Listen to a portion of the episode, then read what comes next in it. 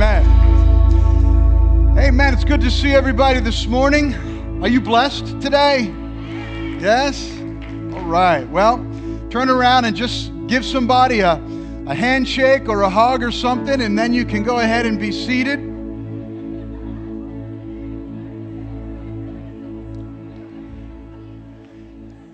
Praise the Lord. It's good to see everybody today. Welcome to the first service. If you're new to our church, God bless you. It is so good to have you with us today. My name is Greg Johnson. I serve here as lead pastor, and we are so blessed to have you with us today. Those who are joining us by way of Mission Church online, God bless you. It's good to have you with us today as well. Amen. All right, take your Bibles, turn to the book of Acts. The book of Acts, we're continuing in our series from, uh, from Acts. We are in chapter 15 today, Acts chapter 15. Amen. Did you bring your Bibles? Why'd you bring a Bible? That's right. You got to check out the preacher, make sure he's giving you the word. Acts chapter 15, verse 1.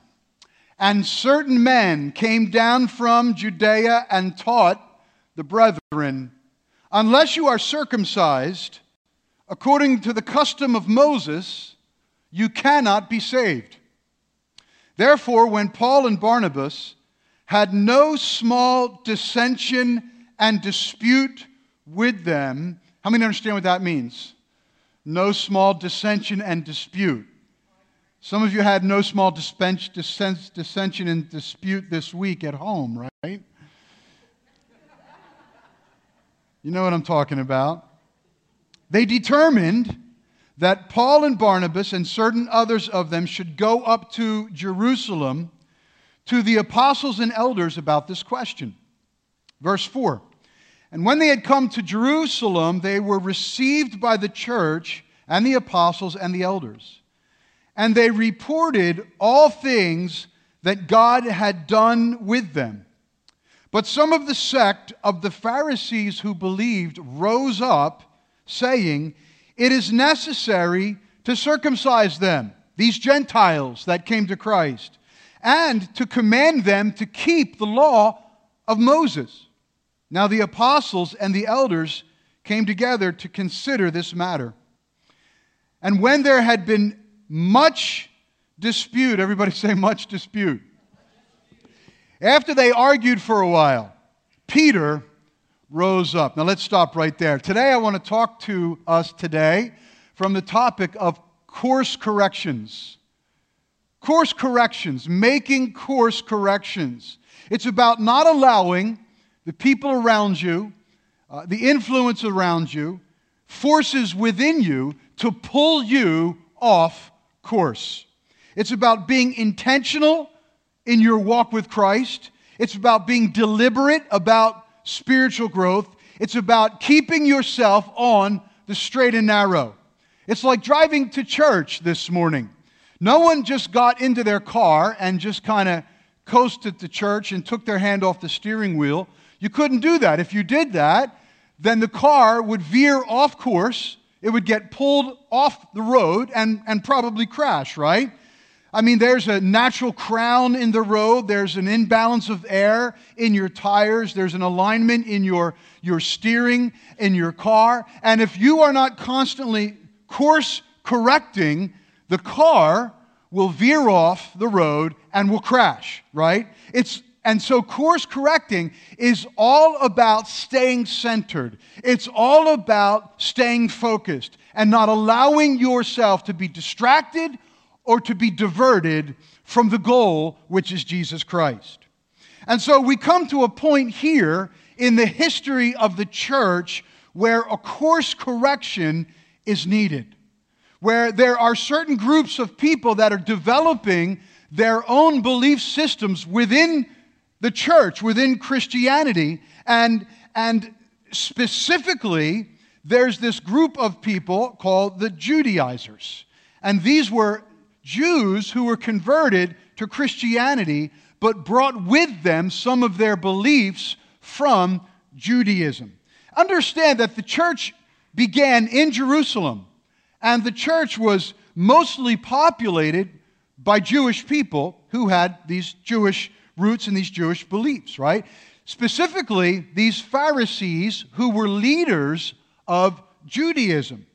And they could not deny that Jesus was the Messiah. So many of these Pharisees came to Christ. They accepted Christ as Savior and Lord um, of, of their lives. But with these Pharisees and with many of these Jews came their legalism. The belief that to be accepted by God, Jesus wasn't enough. That you had to also keep certain points of Mosaic law, especially the ordinance of circumcision. And this was no small issue. This was a major controversy in the history of the church. In fact, it threatened to pull the church off course into heresy and to divide the church between the ethnic lines of the Jews and the Gentiles. This was huge, a big issue in the book of Acts. And I want to suggest to us today, I want to correlate this to our own lives today, that in life there are constant forces trying to pull us off course. And that if we do not course correct, can you say course correct?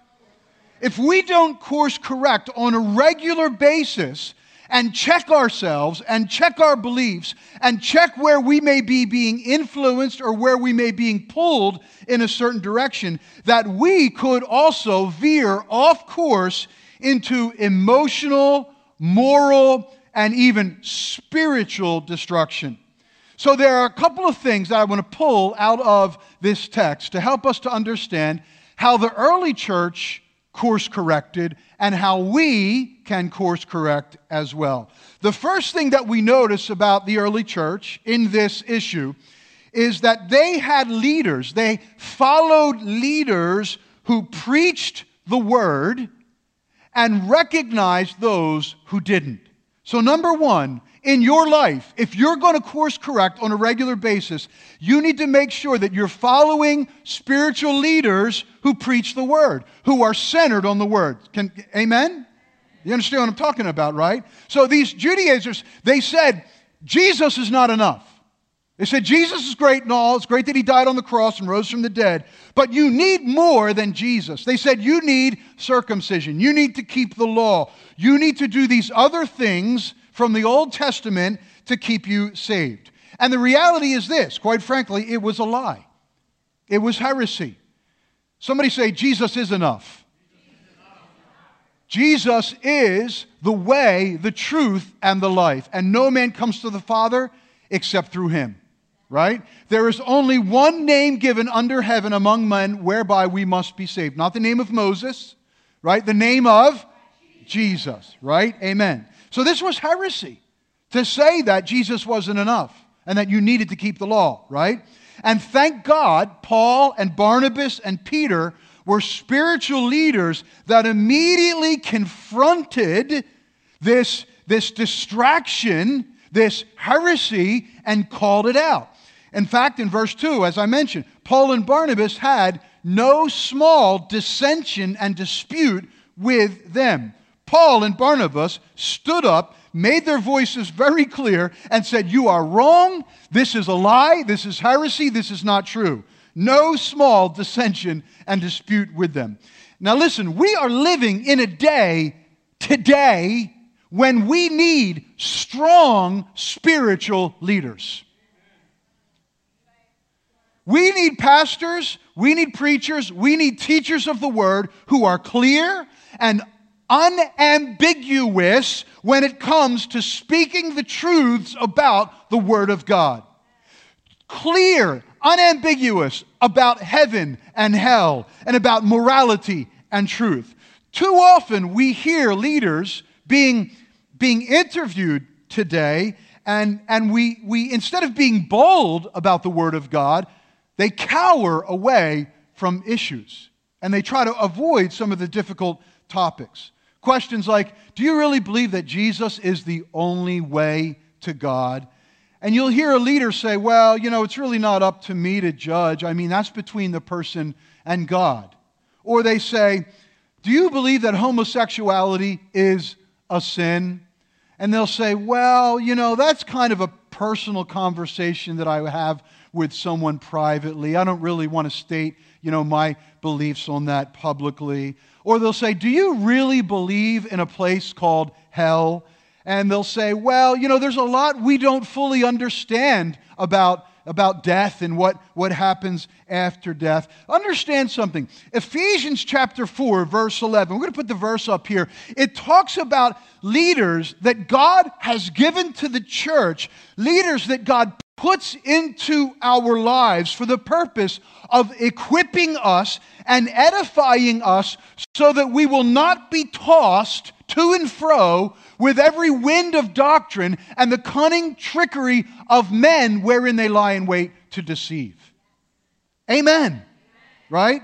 Now, listen, I don't know where life is going to take you, what churches you may attend in the future, or, you know, you may not be in the mission church forever and God may move you around and you may move out of whatever. Or, and I don't know what kind of preaching and preachers that, that you uh, listen to currently. I know that all over the internet, there's all kinds of preaching and YouTube, websites, churches that are out there doing their virtual thing. But here's the point I want to make you want to make sure that the preachers and the pastors that you are listening to, that you are feeding from, are strong in the Word and are hearing from God. You need to be sure they're strong in the Word and hearing from God. Because this world is full of people your friends, your family members, the co workers, pastors, preachers who have opinions. Everybody say opinions. Okay? Everybody's got an opinion, and everyone loves to share their, their opinion, right? But we need to be careful that we're not allowing the opinions of people to pull us off course, right? We need, you and I, we all need someone in our life who is speaking into our life, who is hearing from God, and who is teaching and speaking the Word of God. We don't need the opinions of men. We need the truth of God in our lives. Right? Everybody say, course correct. A.W. Tozer, I love A.W. Tozer. If you are looking for someone to read, get some A.W. Tozer. Anything, any book he's written, just get it and read it. He wrote this He said, Before you follow any man, look for the oil on his forehead. What's the oil talking about? The oil is a sign of the Holy Spirit. Look for the mark of the Spirit of God in his or her life. And I would add, not only look for the oil on their forehead, but look also for a Bible in their hand. Because there are a lot of preachers and teachers and pastors out there that are doing ministry purely on their own charisma, purely on their own gifting. And there's a lot of charismatic, gifted preachers, really articulate communicators that are out there. But I'm not interested in your charisma. I'm not interested in your articulation and your enunciation. I'm interested in how God is speaking to you and that you are bringing the Word of God. Amen? You know what the most important part of every sermon is? It's simply this statement. When the preacher says, Open your Bible to. That's the most important statement in every sermon. Amen? Open your Bible to. Did you bring your Bible? Right? Amen? And sadly, today we are hearing that phrase less and less. We're hearing stories, we're hearing anecdotes, we're hearing analogies, but we're not hearing preachers that will start out by saying, Open your Bible to. Amen. Most important part of every. I love this quote from Leonard Ravenhill. Leonard Ravenhill is another one that you can, you can read. You got to be careful, though, when you read him because he will beat you up and. Uh, so he said this. He said, People say, find a church where you're comfortable. Wrong. That will kill you. He says, find a church where you're uncomfortable, where they preach about hell, where they stir your conscience, where you'll have to repair yourself. Don't be lulled to sleep by fancy music. Hello? Come on, that, this is how many churches are building their brand right now. It's all about the music, it's all about the lights, it's all about the show, right? It's all about the sights and sounds of worship and how you feel, right? And it's no longer about a church's capacity to disciple you or to make you into a disciple of Christ. It's all about leaving with a good feeling so that you want to come back again right? And we need to be careful that we're not veering off course. We need to have pastors and preachers in our lives that are preaching and speaking the Word of God. Listen to this if your pastor never confronts your idols, or challenges your sin, if he only affirms you as you are, he's not being a pastor. Pastoral leadership shouldn't just celebrate who you are, it should call us into the likeness of Christ and force us to confront our rebellious ways. Hello? And that's you're not you're not going to hear a lot of that today because it makes people uncomfortable. And what we're having today are a lot of churches and a lot of preaching that is doing what? It's pulling people off course. Pulling people off course. The next lesson that we see from Acts 15 is this not only do we need to have spiritual leaders who speak and preach the Word of God, we need ourselves to have a firm grip on truth. We need, you and I, you personally, need to have a firm grip on truth, and you need to feed on the truth daily. As much as you need pastoral leadership and teachers to preach and to speak into our lives, you must have a firm grip on the truth for yourself. These Judaizers, they could not pull the church off course because this was a community of faith that had a firm grip on truth. Look at verse 7. And when there had been much dispute, Peter rose up. And in verse 10, he said this Why do you test God by putting a yoke on the neck of the disciples which neither our fathers nor we were able to bear. In other words, you're trying to get the Gentiles to keep the law, and you couldn't keep the law yourselves. That's what he's saying. But we believe, verse 11, we believe that through the grace of the Lord Jesus Christ, we shall be saved in the same manner as they. Amen. This was a community of faith that could not be pulled off course because they were grounded in truth. And you and I need to have a foundation of truth in our lives, right? Peter had such a grip on truth that as soon as he heard this, he knew there was something wrong about it. Have you ever been there? Have you ever been listening to something or sitting somewhere and you, and you hear something being said and it just doesn't sound right to you. Does anybody know what I'm talking about? I mean, it just seems, it just seems off. It's like you just know in your knower deep down. I don't know what that is, but the knower deep down inside. Anybody know what I'm talking about? You just have that sense of truth that's in your soul because you've been feeding on the truth and studying the truth. When error comes, it doesn't fit. And Peter had such a handle on the truth that he knew immediately no, it's not the law, it's the grace of our Lord Jesus Christ. In fact, Paul wrote in Ephesians chapter 2, he said, For by grace you are saved through faith, not of works, not of yourselves, lest anyone should boast. Right? These, these believers in the, in the early church, they had a handle on truth. In fact, Paul, the Apostle Paul, had such a firm grip on truth that he wrote the book of Galatians, and the book of Galatians was written largely in response to this issue right here that we're reading about in Acts 15, where the Judaizers were trying to take the church off course. And here's what he said here in Galatians chapter 1 verse 6. He said, "I marvel that you are turning away so soon from him who called you into the grace of Christ to a different gospel." Which is not another. There's not another, but there are some who trouble you and want to pervert the gospel of Christ. But even if we or an angel from heaven preach any other gospel to you than what we have preached to you, let him be accursed. Paul, Barnabas, Peter, the early church, they were able to course correct because they had a firm grip on truth. And we are living in a time, listen to me, Mission Church, we are living in a time when the only people who will survive spiritually are those who have a firm grip on truth. Because people are being pulled off course all around us, and you know it. and you're seeing it. And for some of us, it's even been tempting you in your thinking because you've been seeing others veer off course. And you've been thinking, well, if that's what they believe, maybe I should believe it too. And you can't allow someone, no matter how much you love them, no matter how much you care about them, or even respect them, you can't allow them to pull you off course. Listen, these Pharisees in Acts 15, they were highly respected in the Jewish community, especially now that they had come to Christ right? And so now you'd come to a home fellowship and you'd be there with all your friends, and in would walk a Pharisee, and you'd, oh, you just respect them so much and look up to them. And now they had come to Christ, and wow, this is so awesome. And then to hear now this Pharisee saying, no, you know, you need more than Jesus, you need to keep the law. It was really affecting a lot of people.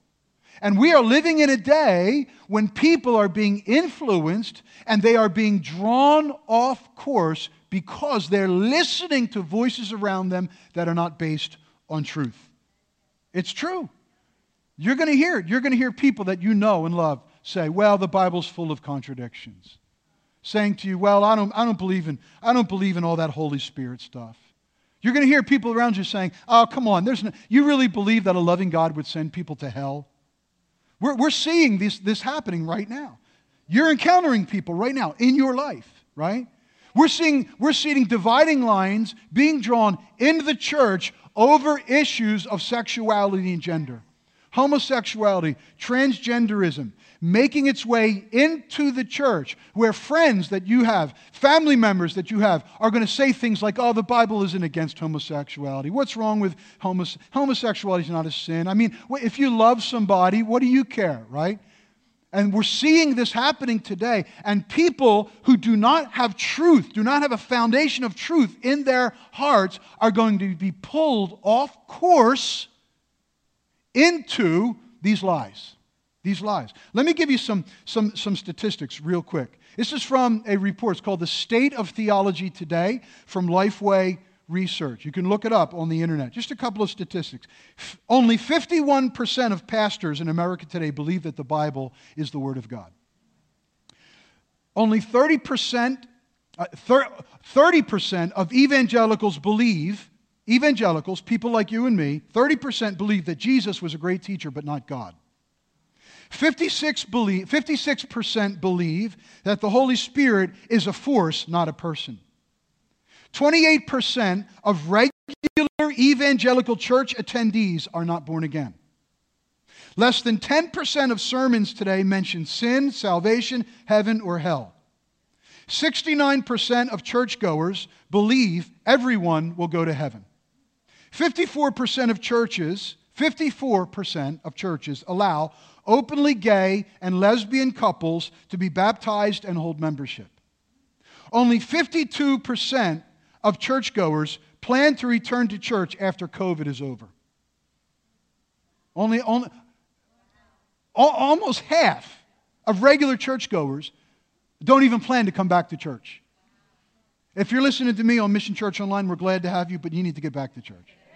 You need to be in the house. We miss you. We love you. We want you here.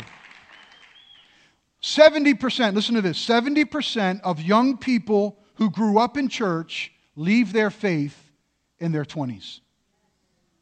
And only half, and watch this, only half of all teenagers who were raised in Christian homes had regular conversations about God with their parents.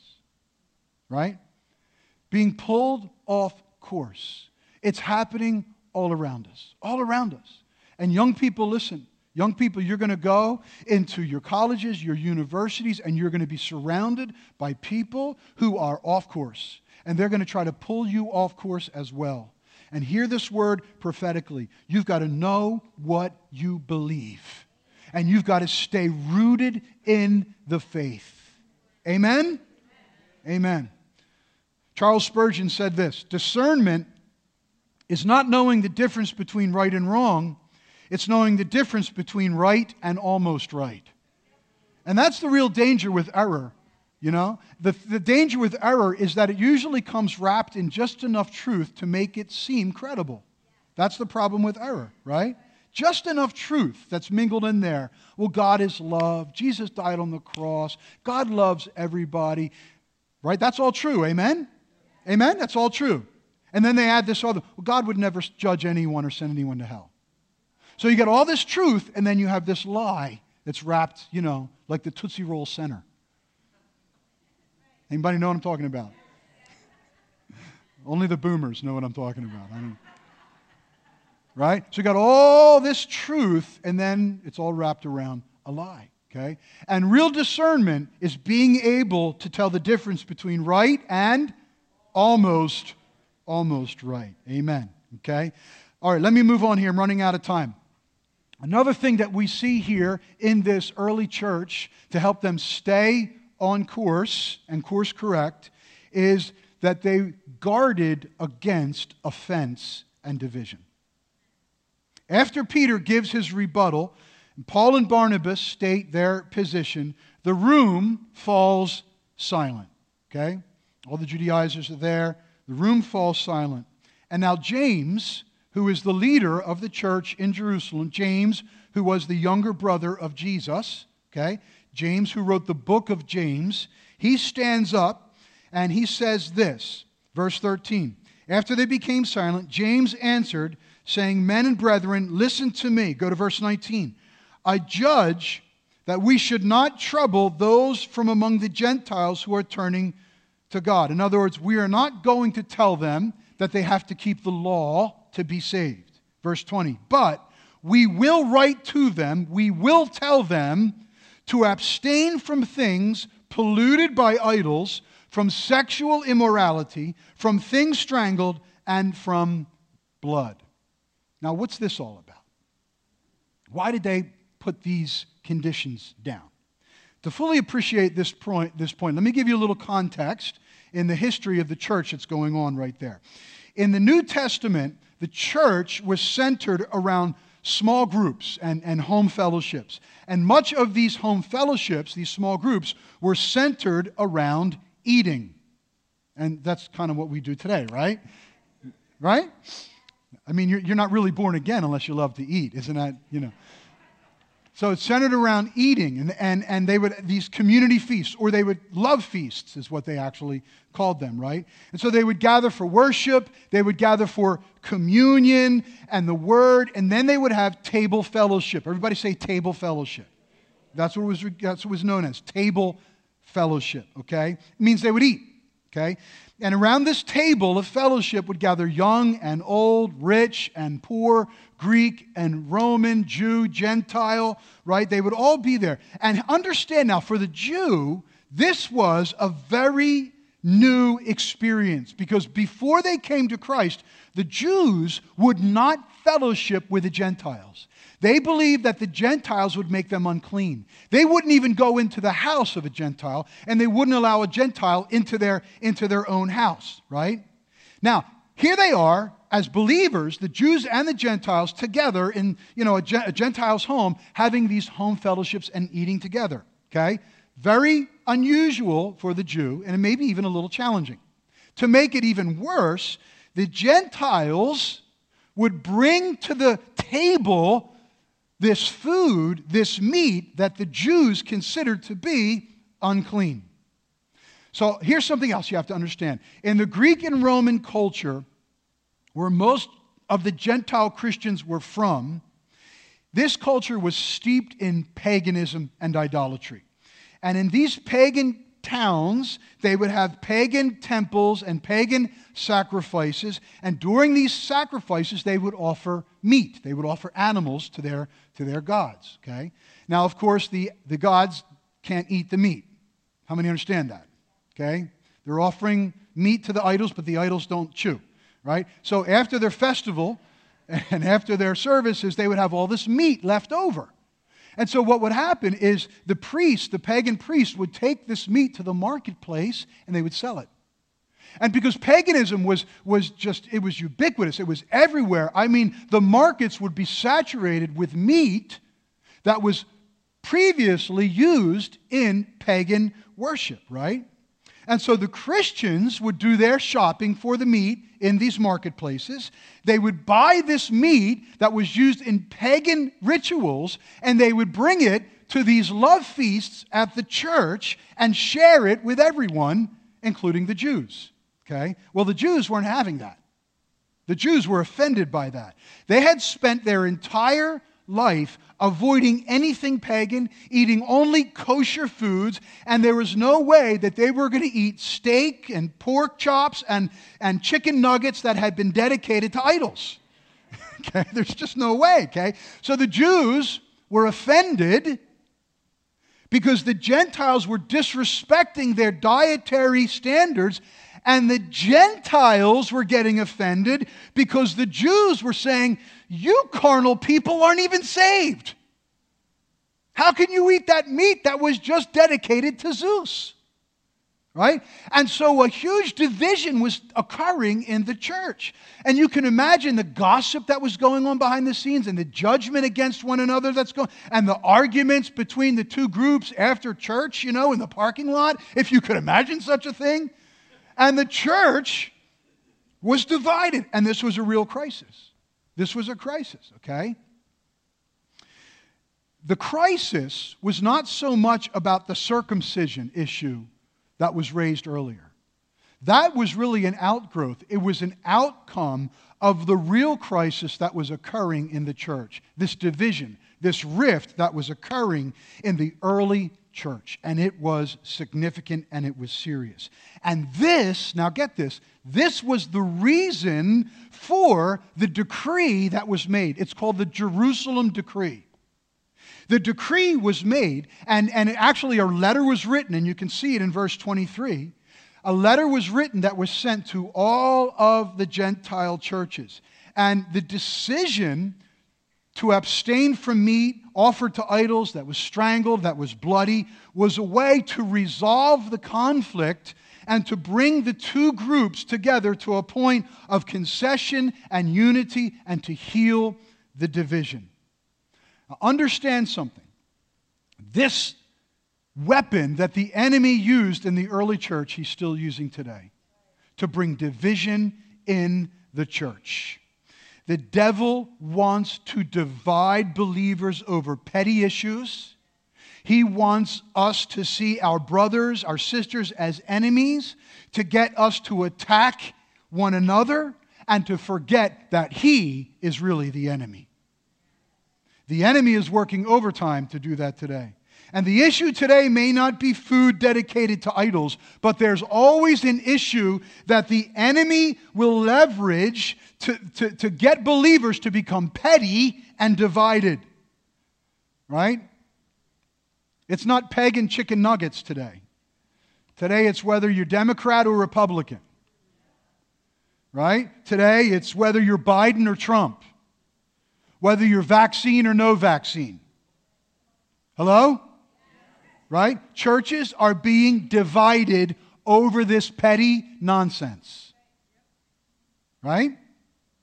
Or I didn't get to sing when I thought I should have been allowed to sing. Or I didn't get invited, I thought I should have been invited to that. Or I didn't get placed in that position that I thought I was, was entitled to. The enemy is looking for ways to offend you and to divide us against one another. He'll even try to divide us over issues like race and color. He wants people of color to see white people as oppressors who have privilege. That's what he's trying to get people of color to see. He's trying to get you, if you're a person of color, to see your white brother, your white sister as an oppressor, as an enemy who has privilege over you. And the enemy's also trying to get white people to resent people of color because they watch some video on Facebook about critical race theory right? Or they're listening to something on CNN. And so the enemy is trying to build a resentment in the church between groups of people, even along ethnic lines of race and color. He's trying to divide us over things like CNN and Fox News. Like either of these are actually telling us the truth. Hello? Hello? Amen? He'll use social media posts, Facebook, some meme on Instagram that you liked, and now somebody unfollows you because you liked a meme that offended them, and now you're avoiding each other in church because, well, I don't know, I know what their problem is. I used to, they used to follow me, they don't follow me anymore. They used to like everything, but they don't like, I'm not, and so we don't even talk to each other in church because of this stupid thing on social media. I know I'm saying stupid a lot. I listened to Pastor Keith's sermon last week, so.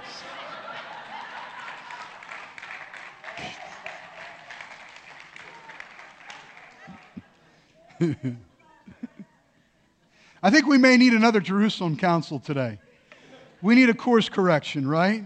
We need to write a letter to all the believers that says, I judge that we should not trouble those from among the Gentiles who are turning to God, but we will tell them to abstain from things polluted by Fox News, from things strangled by CNN, from social media immorality, and from politics. I think we need another Jerusalem council, right?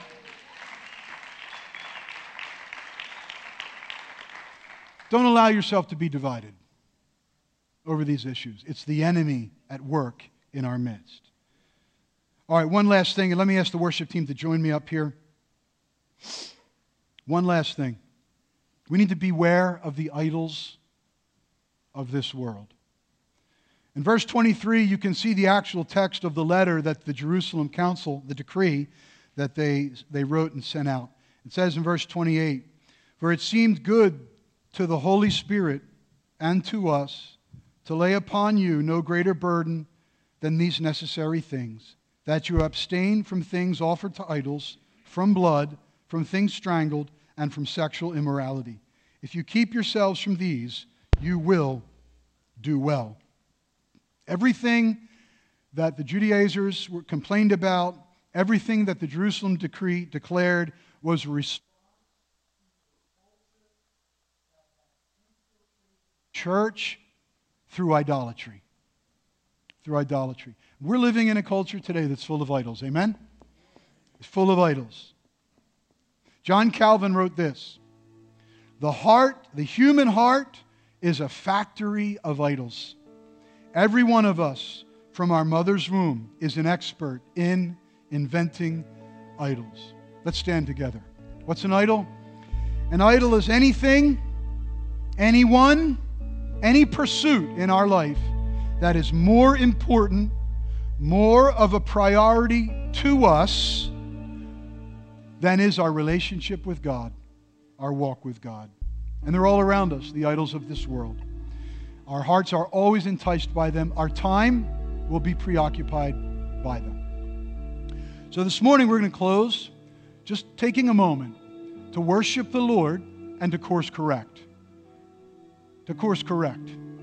To say, Lord, help me to recognize where there are people in my life that are pulling me off course. Help me to recognize where I've diverted from the word. Help me to recognize where I'm being divided from my brothers.